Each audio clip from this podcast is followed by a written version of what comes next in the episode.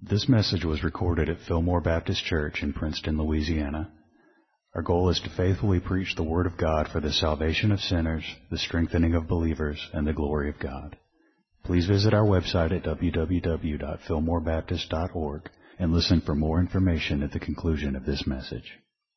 Habakkuk chapter 1 again. Let's pray.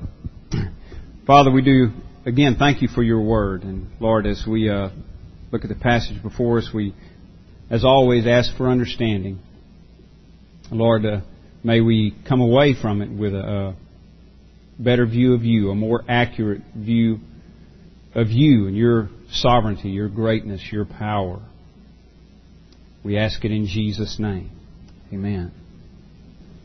Okay, um, I'm going to start reading in verse 1 again, uh, but I'm going to read down through verse 11 this time. And like I told you this morning, this oracle, um, well, experience, you know, given to Habakkuk and experienced by him and uh, authored by him, uh, is in the form of a dialogue. So it's different in, in that sense.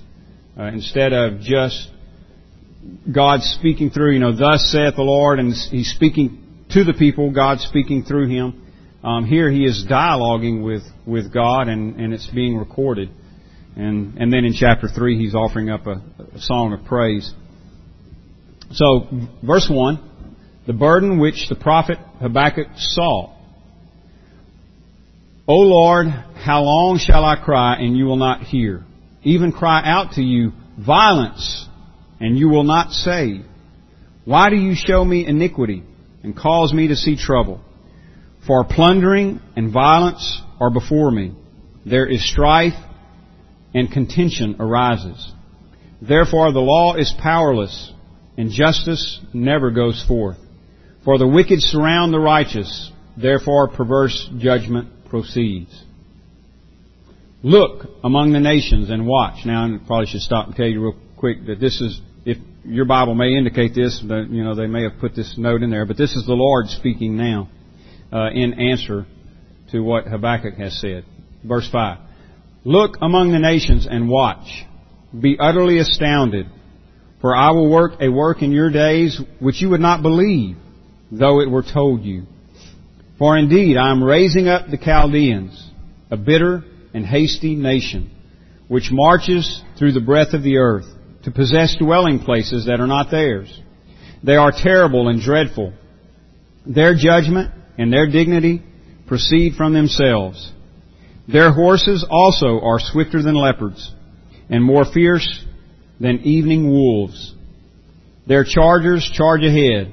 Their cavalry comes from afar. They fly as the eagle that hastens to eat. They all come for violence. Their faces are set like the east wind.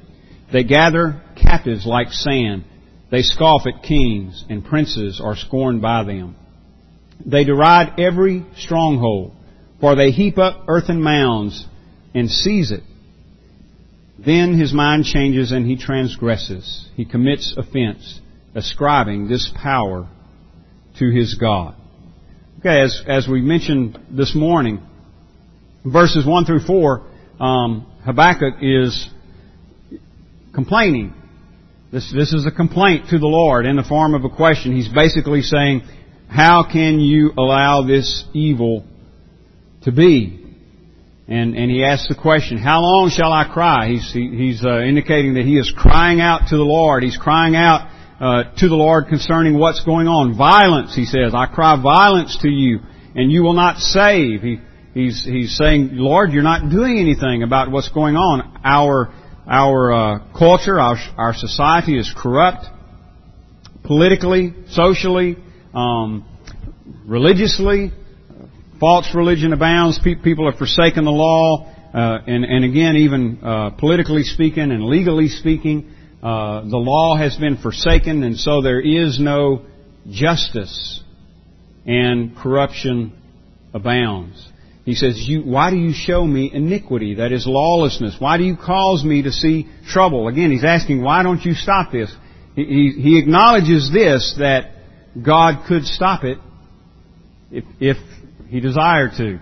And that's why he's complaining. That's why he uh, That's why he's complaining to the Lord, because he knows God could put an end to it. So, uh, logically then, he's, he's saying, you're, you're causing me to see this.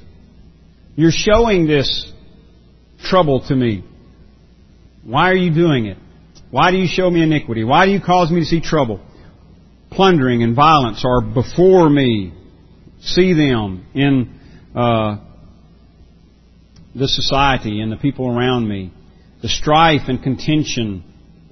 The law is powerless. Probably a reference to the uh, the law of God, uh, because this is he's, he's complaining here about the wickedness of the people of Israel. So he's saying the, the law is is uh, is not having the effect that it's intended to have. No, nobody is heeding the law. Nobody's attentive to it. So it is powerless, and justice never goes forth. The wicked surround the righteous, like we said this morning. We're, we're outnumbered, Habakkuk is saying, and therefore wickedness uh, controls the day, and perverse judgment proceeds. So he's complaining about the wickedness of the wicked, and the fact that the righteous have to endure it. Two sides of the same coin. In other words, the, the wicked are uh, perpetrating these acts and they're not being judged for it, Habakkuk thinks. And the flip side of the coin is that the righteous are suffering because the wicked are being allowed to do this. So, so you've got injustice in that the wicked are not being judged and injustice in that the righteous suffer because the wicked are not, are not being judged. Now comes the Lord's reply to Habakkuk's complaint. Look among the nations and watch. And says, one commentator said, so uh, Habakkuk says to the Lord, look at this. And the Lord says to Habakkuk, look at that. And he's, he's going to show him a bit of the bigger picture. Um, Habakkuk's main concern here is his people, the nation of Israel, the corrupt, corruption that's going on within the nation of Israel, and the fact that, as far as he can tell, nobody's being held accountable for it. There's no judgment. So the Lord now answers um, but in a different way that Habakkuk expects, no doubt, because it's just like when we pray for something, you're, you're asking for God to do something, and He may come back and say, I am doing something, but I'm just not doing what you want me to do. And I'm just not doing it the way you want me to do it, and I'm not doing it in your time frame. But I'm not idle. I am doing something, and I think, uh, well, that's kind of kind of the key message here. The Lord is is giving to Habakkuk. I am doing something now. Trust me. Trust me. Now that's will come out as we go on in the book, but mainly right right here, he's he's just declaring uh, I am doing something. And this is a grace, by the way. God doesn't have to answer our complaints. And uh, He doesn't have to explain what He's doing, not even to His prophets. But uh, in mercy, uh, He often does.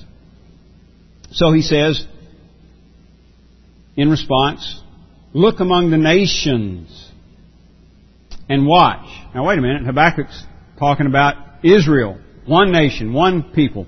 That's true. They they are not only suffering due to the violence, the corruption within, they're also being threatened on a regular basis. So it's not that the other nations are irrelevant, uh, but his concern, Habakkuk's concern, seems to mainly be with the fact that they are giving in to um, the evil in the world. They're participating in it.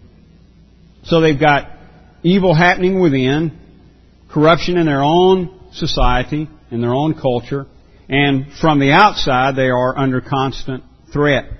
Um, Necho, Pharaoh, king of Egypt, um, the Assyrian army, now uh, Nebuchadnezzar, and the Chaldeans, uh, also known as the Babylonians.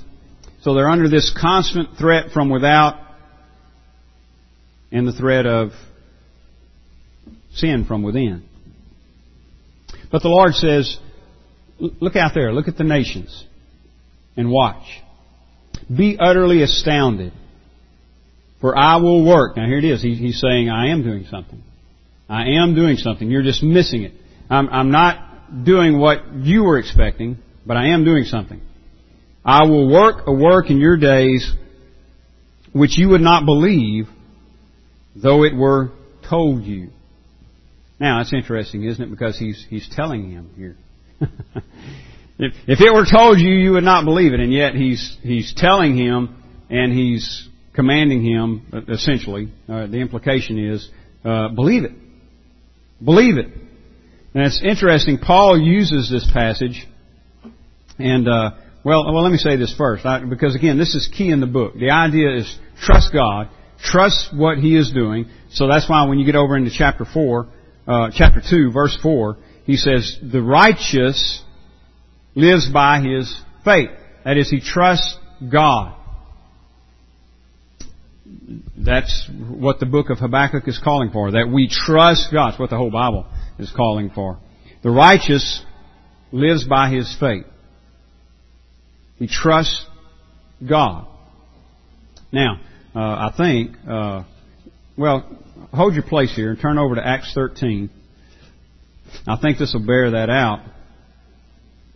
Um, it's interesting. Paul quotes that verse, verse 5,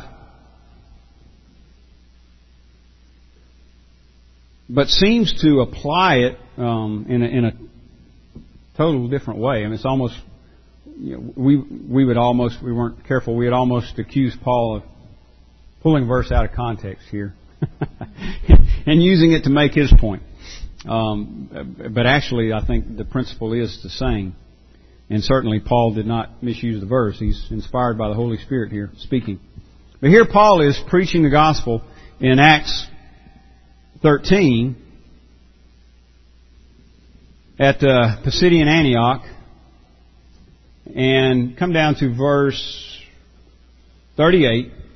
And this, this whole sermon, by the way, is is uh, is awesome. Uh, if, if you if, if you read this sermon that Paul preaches and, and, and just take in how God centered it is. He is constantly kind of runs through a little bit of the history of Israel, and he's constantly saying, "God did it, God did it, God did it, God did it, God did it."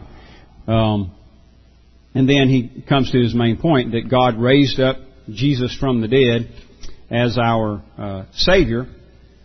Verse 38, Therefore let it be known to you, brethren, Paul speaking to Jews here, that, that through this man is preached to you the forgiveness of sins.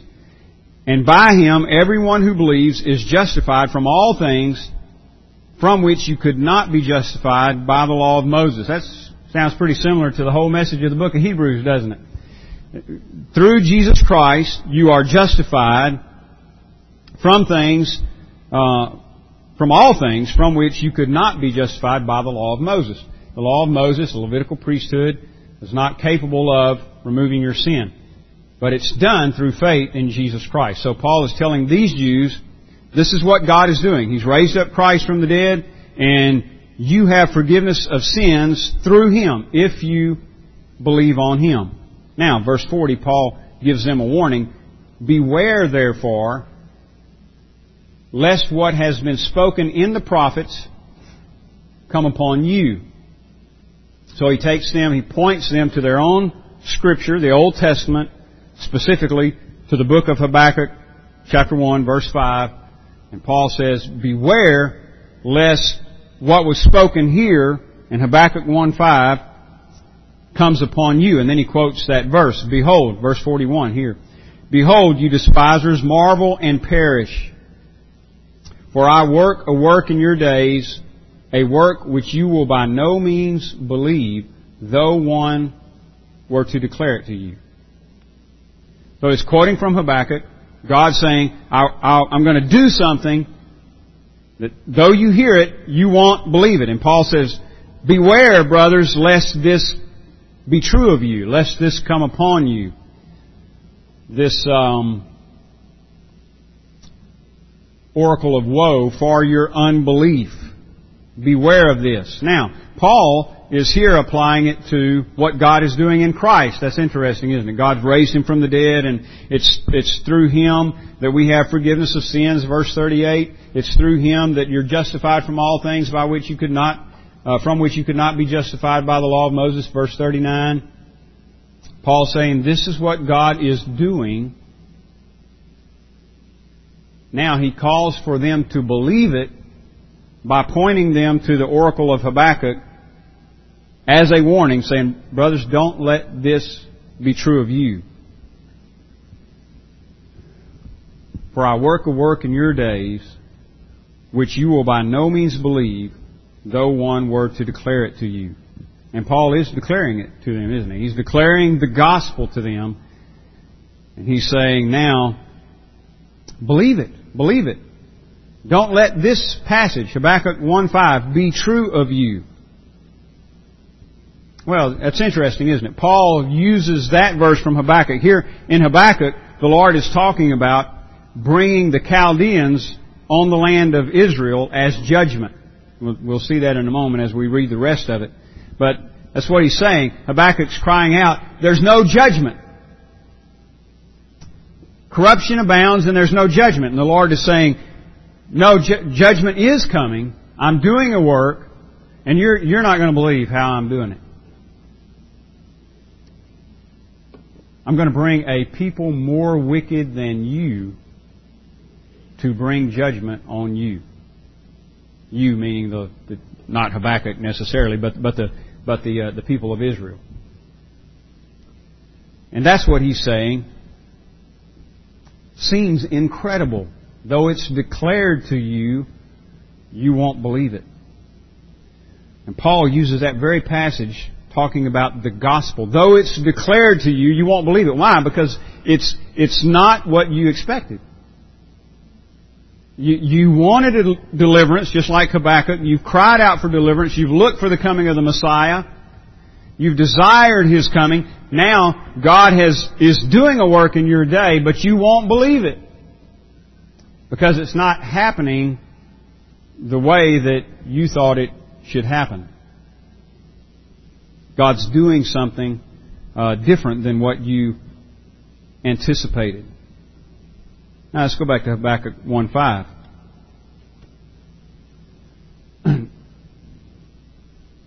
so, so what is Paul saying in Acts 13? Bottom line. He's asking them, by using this verse as a warning, Paul is, is asking those Jews to believe. Asking is a nice way of putting it, because really, really, he, he's saying this is what God's doing. You, you, you must believe it. Don't let this be true of you that you won't believe it. So he's calling for faith. Paul is using this verse to provoke faith in the Jews of his day. Well, even though there's you've got different objects of the saying here, it's it's it's applied in a different way it, it has that same purpose here. God is saying this to Habakkuk, calling for faith. I mean, he says, though it's declared to you, you won't believe it. That is, it just, it just seems incredible. It seems unbelievable. But actually what he's doing is saying to him, this is what I am doing. You need to believe it. You, you need to trust me. It, it, it's, it seems incredible, again, because it's not what you expected it's not coming, this judgment is not coming the way in which you thought it should come, but it's coming. As a matter of fact, and here, here's one of the things that um, makes it difficult to swallow. More than likely, what Habakkuk is really looking for here is revival. He's, he's, asking, he's crying out, Lord, why are you showing me this violence and this corruption, this strife and contentions? Lord, why am I being uh, exposed to all of this? Send revival. Make the people do right. Now, no doubt he wanted uh, a certain amount of judgment on the wicked. But overall, the, the nation, what, what he would want is for them to turn back to God. Get, get rid of those who are, who are causing, uh, perpetrating all of these wicked things. Get those out of power who have no interest in the Lord, and let the whole nation get back to doing what is right. And so the Lord says, well, I am doing something, but it's not what you're, not what you're looking for. In fact, you're, you're going to find it quite unbelievable. Again, verse 5. Look among the nations and watch. Be utterly astounded, for I will work a work in your days which you would not believe though it were told you. For indeed, I am raising up the Chaldeans, a bitter and hasty nation which marches through the breadth of the earth. Now let me, let me say something. I made mention this morning. Uh, here, here is a declaration of God's sovereignty. I, the Lord says, verse 6, for indeed I am raising. Again, verse 5, he says, I will work a work in your days. Verse 6, I am raising up the Chaldeans. He raises up nations, he brings them down. He raises up kings, he brings them down. He's sovereign overall, not just over the land of Israel, sovereign over all nations. Daniel chapter 2, verse 21, uh, verse 20 and 21. Daniel is praying and says, Blessed be the name of God forever and ever. For wisdom and might are His. And He changes the times and the seasons. He removes kings and raises up kings. Then just a little bit later, uh, as he interprets uh, Nebuchadnezzar's dream, he says to Nebuchadnezzar in verse 37, You, O king, are a king of kings. For the God of heaven has given you a kingdom, power, strength, and glory. Now remember, this is a pagan king, an unbeliever. And this is the same king uh, that Habakkuk will be referencing, God will be referencing when he's talking about bringing judgment on the nation of Israel. He's talking about through the hands of Nebuchadnezzar. And again, in verse six, Habakkuk one six, um, for indeed I am raising up the Chaldeans, and Nebuchadnezzar uh, was leading that charge. His father. Uh, first was uh, king of Babylon, and then upon his death, Nebuchadnezzar took the throne. But even when his father was alive, Nebuchadnezzar was out uh, fighting, winning the battles. He conquered Necho. Always liked that name, Necho. King of Egypt, Pharaoh. Um, he conquered the Assyrians, and eventually he sacked Jerusalem the Lord raises up kings to fulfill His purpose. He raises up nations to fulfill His purpose. Now he goes on to say, again I'm back in Habakkuk 1, concerning the Chaldeans or the Babylonians, uh, same thing. Verse 7, they are terrible and dreadful. Their judgment and their dignity proceed from themselves. Their horses also are swifter than leopards, more fierce than evening wolves. Their chargers charge ahead. Their cavalry comes from afar. They fly as the eagle that hastens to eat. They all come for violence. Their faces are set like the east wind. They gather captives like sand. They scoff at kings, and princes are scorned by them.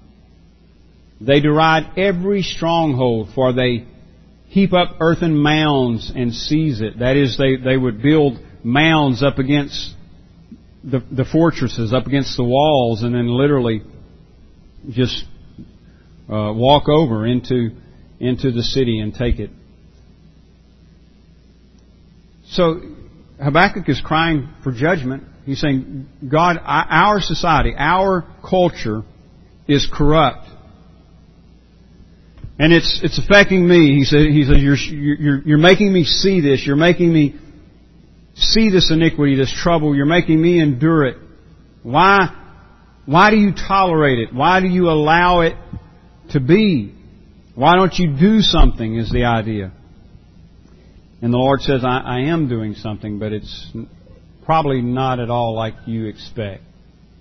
I'm bringing in a nation more wicked than your own nation to bring judgment upon this land. And they're merciless. Now, now you can see why Habakkuk, Nahum, um, Jeremiah were not popular preachers of their day because, um, in the sense of you know being liked, because this was the message that they had to carry to the people.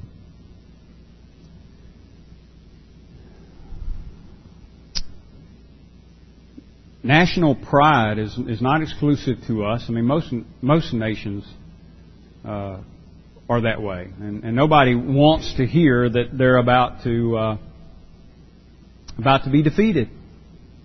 Uh, thinking of national pride, I heard a, a survey you, you, when all this soccer stuff was going on. They they had uh, taken a survey, and it was like eighty percent of the people in Russia. And they just did a poll on the street said, yes, our team is going to win the World Cup in the survey. Problem was they weren't even in competition. They they uh, they didn't qualify. but, national pride. And the people just assumed they did when they were asked the question. Oh yes, and we're going to win. You know, uh, and they had not even qualified for the competition. And here's Jeremiah, Habakkuk, Nahum, all giving this message. This, this nation's going down, and God's behind it. He's going to do it. He's going to bring in, I, I think about, you know, just kind of like put yourself in their mindset. Think about how, how repugnant this would be. God is going to bring in a people more unrighteous than us, and he's going to he's going to bring judgment. He's going to use them as a as a tool, as an instrument to bring judgment on our nation. Not a popular message. And if you've read Jeremiah, you know he, he suffered much persecution for preaching that message. And yet, here's the main thing through it all. This, this is what God is calling for in Habakkuk. And he was calling for this with all the people, but they didn't, uh, you know, they refused. Through it all, God is saying, trust me. Just, just trust me. I'm going to do something that uh, will seem outrageous to you. And, and he tells them, be astounded, be utterly astounded. Because I'm going to do something that when you're told you won't believe it's so outrageous to you in your mind. But trust me, because I know what I'm doing. And what I'm doing is, is right. Well, we can sit here in, in the 21st century and look back and we can read the Old Testament and we, we know what uh,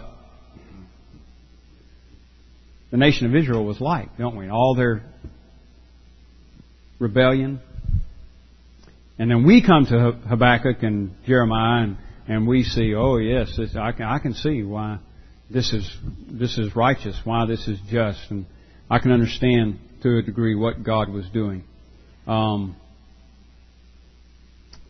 but for them, it, it just sounded like the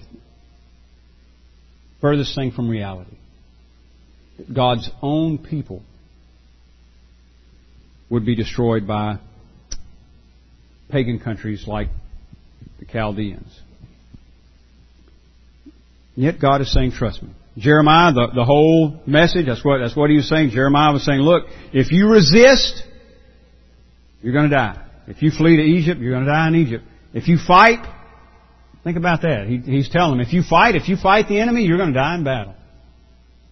But if you'll submit to this, and let the Chaldeans take you into captivity, think about that. Imagine being told that. If you'll submit to this, if you'll let the Babylonians take you away, then God is going to prosper you in Babylon.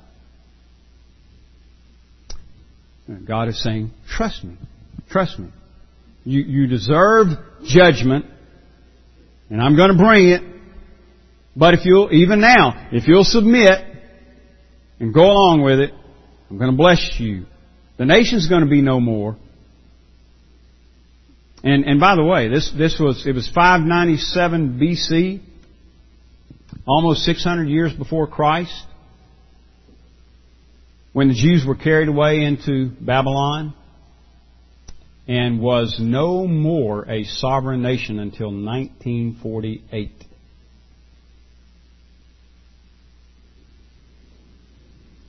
That's why they're becoming a nation in 1948 such a huge, huge thing.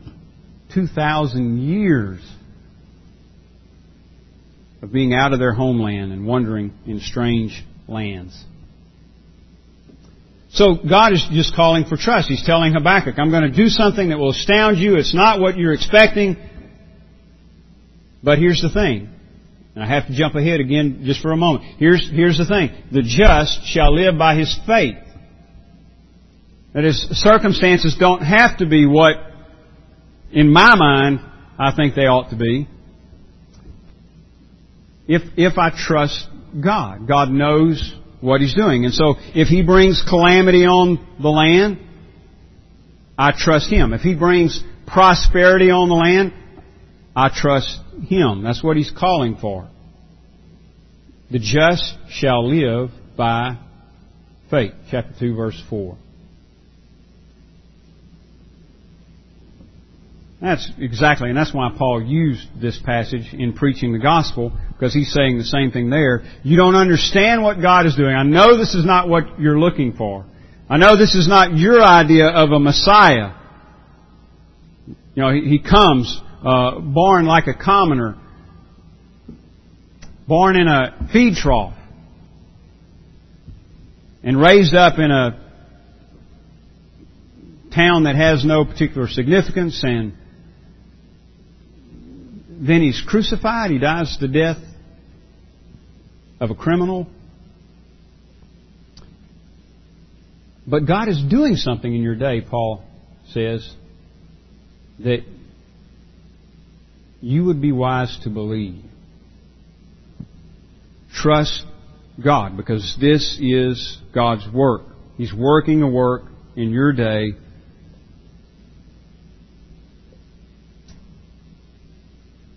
that should be believed. Now, one, one more thing before we close here. Habakkuk's got uh, no doubt, and like I say, we don't know much about him, uh, but no doubt a, a, a being called a, a prophet of God, he, no doubt he has a history with God. Somewhat like Abraham. And, and all I mean by that is this. He, he knows something about God's character. He knows something about God's trustworthiness. He knows something about God's uh, righteousness, His justness. Now, I don't think you can really, really trust somebody that you don't know.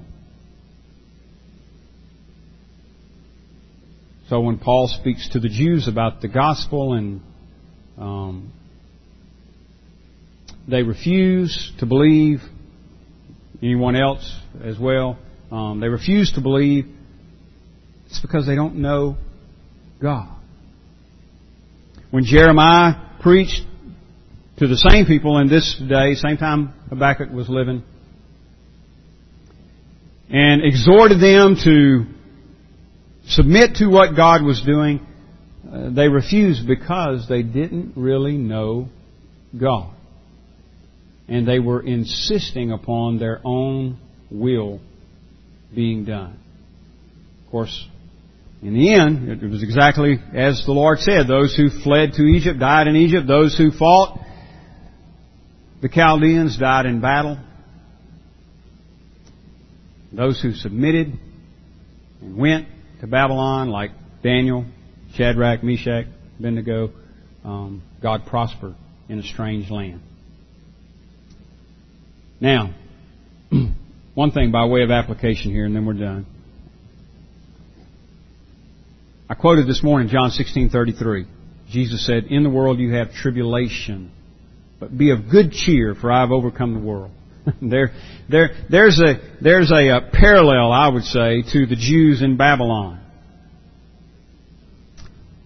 What I'm saying is this: we we're going to have trouble in this world, and it's not necessarily judgment.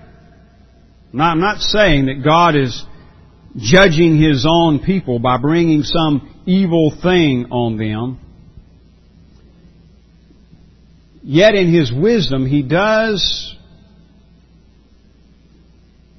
allow us to go through things. He does put us through things that will um, strengthen us. Uh, as He, the writer of Hebrews says, so that we may partake of His holiness. He, He trains us. So, like Habakkuk, and remember, Habakkuk's not in rebellion here. Now, God's bringing judgment on the people of Israel for their rebellion, but Habakkuk's not in rebellion. Daniel wasn't in rebellion. Uh, Shadrach, Meshach, and Abednego, they weren't in rebellion. Jeremiah wasn't in rebellion. He suffered much.